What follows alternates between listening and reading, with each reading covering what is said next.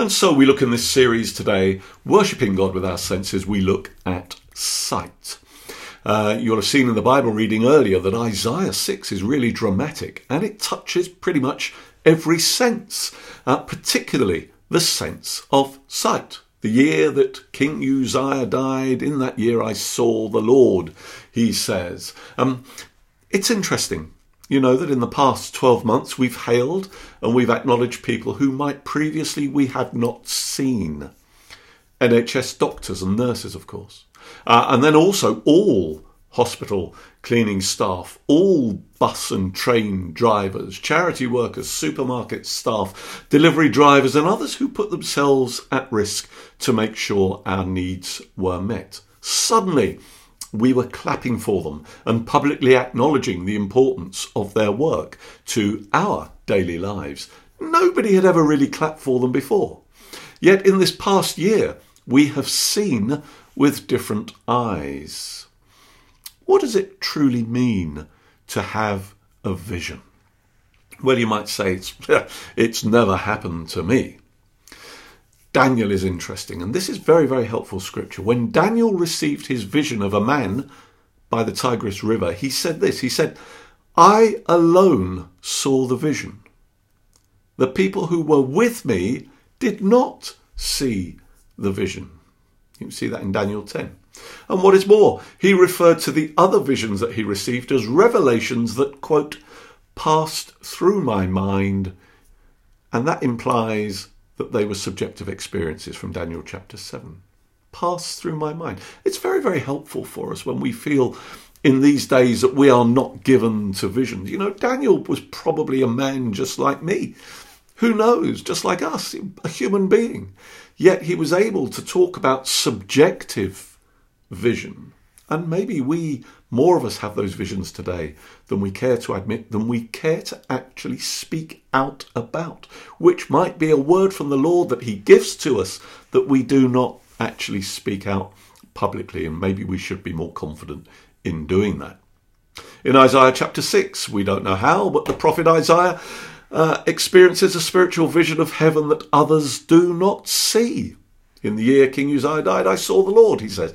He sees the king who is so high and lifted up that his presence fills not just the temple area, not just all of Jerusalem and Judea, but the expanse of the world and the cosmos in which our earth is placed. He saw what others couldn't see. Likewise, the prophet Samuel visualized what others could not see because he saw David, that invisible young shepherd boy working out in the field shepherding the sheep. Here, Samuel saw that he was the chosen one who would eventually become Israel's greatest king. Now, I want to say something important about this. While others saw only a shepherd boy, if they saw him at all, God, through Samuel, saw one who was radically flawed or who would be radically flawed, but one who was also radically gifted. Now, that can be said of us all. You know, never close yourself to a vision from God because you feel you're too sinful. We all have faults, but we also all have gifts that can be used for the building of God's kingdom. God sees us like, like we are, like this, flawed and gifted. Isaiah knew who he was, and in the year King Uzziah died, he saw the Lord high and lifted up over all the earth. And he heard cries of worship, which you see reiterated in the book of Revelation Holy, holy, holy is the Lord God Almighty. The whole earth is full of his glory. So the closer we are to God in our walk, as sinful as we may feel, the more we see the God and the more we see ourselves, and so worship becomes the inevitable consequence of this individual, authentic spiritual vision. The incredible vision of Isaiah has accomplished something monumental in his own heart. Isaiah was human and flawed. He said it himself. What he saw shone a light on his own sinful heart. In verse 5, he cries out, Woe to me! I am ruined, for I am a man of unclean lips. Flawed and gifted.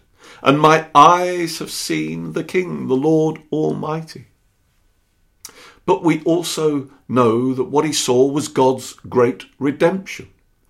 We know this because the word says that he witnessed a seraph that touched his lips with a live coal, signifying, as verse 7 tells us, and I quote, that his guilt was taken away and his sin atoned for. The seraph, a divine kind of messenger that gave him a word for the moment. We should understand that when we see with the eyes of the Spirit, we may still go through the valley of self examination like Isaiah, but we will always end on the mountaintop of God's forgiveness and bright hope for tomorrow. The mind blowing visions seen by St. John in the book of Revelation always end by giving us a glimpse of the holy, majestic, and eternal God. When we see real truth, our hearts are opened wider, and all we can do is worship. It's an inevitable consequence. You know, I, I hope I, I never stop learning. I love it when I'm trying to grasp something new and suddenly I get one of those light bulb moments, either through the help of an expert, maybe, or through my own research and discovery. And I say, Ah, now I see. I see it in my mind. I see it in my heart. Not always in front of me like that, but I see it. And I go on to use that experience to discover more. I see more deeply. You know, Ali spoke last week about the road to Emmaus in Luke chapter 24. And we know that Jesus eats a meal with the two men he'd met on the Emmaus road. And it was when he broke bread that they said, Ah, now I see. Their eyes and their hearts recognized him. And all they could do was run and tell the other disciples what they'd seen. They saw Jesus when they recognized the breaking of his body before them and the result joy, hopefulness for the future. The Lord is risen indeed. They recognized him when he broke the bread. They recognized the breaking of his body. Now, you might say to me today, yeah, I've not received visions like this, like Isaiah, or like any of these other great people we've mentioned.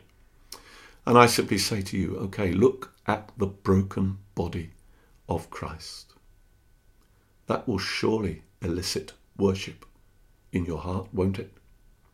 At the cross, our eyes should be opened wide.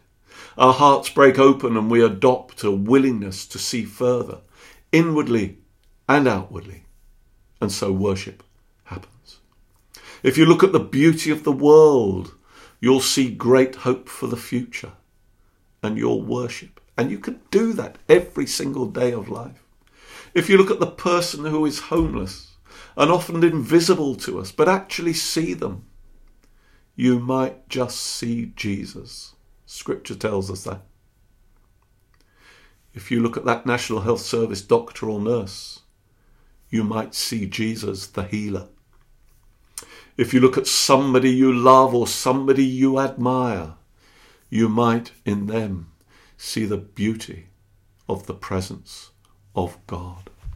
And you'll want to say, Thank God for that person. Thank God for every good thing. Now, others may not see that the same as you because your relationship with these people, with these situations, is different. Your story is different. You are unique, you are flawed, and you are gifted. We all are. So others may not see it. But because of Christ's sacrifice, that broken body, resurrected by the Holy Spirit, you will be able to see visions. When agendas and prejudices give way to love and true compassion, so we see God in people who might once have been invisible to us. And the seraph, the messenger of God, touches us with the deepest realization of who, with deep spiritual insight, we are the good, the bad, the ugly. But he shows us wonderfully through the broken body and the resurrection of Christ who we can become. No one is exempt from that.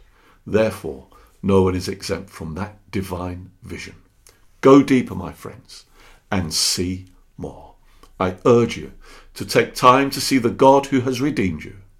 Keep your eyes open. Perceive God's vision for you.